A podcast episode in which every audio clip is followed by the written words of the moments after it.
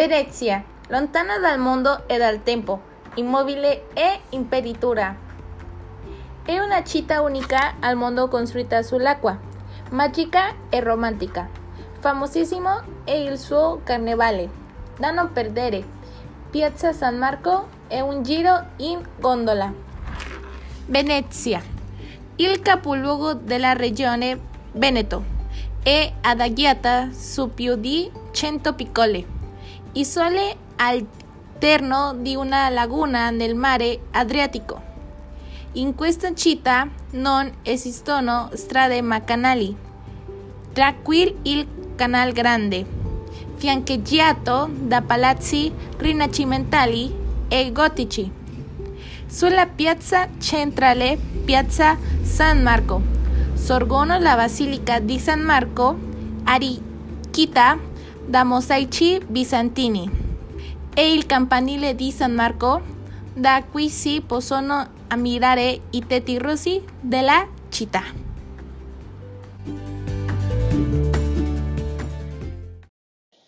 Hola, mi nombre es Angelica Arroyo Morales y hoy les vengo a compartir mi experiencia al momento de leer el libro llamado El diario de Ana Frank.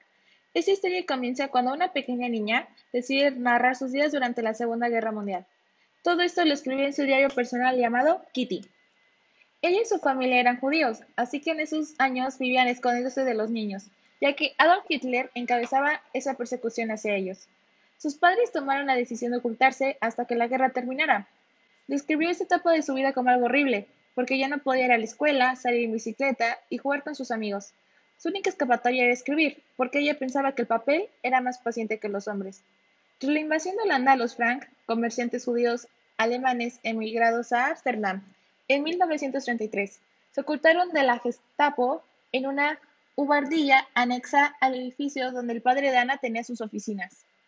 Eran 8 personas y permanecieron recluidas desde junio de 1942 hasta agosto de 1944. Fecha en que fueron detenidos y enviados a campos de concentración. El único sobreviviente de los 8 escondidos fue Otto Frank, su padre.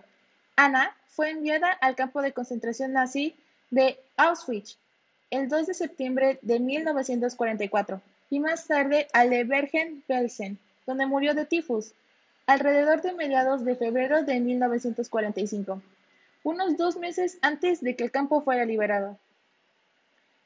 Este libro en especial fue de mis libros favoritos, ya que a medida de que lo leía me envolvía en sus páginas y la forma en la que ella narraba su experiencia. Con cada palabra del libro me daban más y más ganas de saber cómo es que era la vida en aquellos tiempos y cómo sería vivirlo.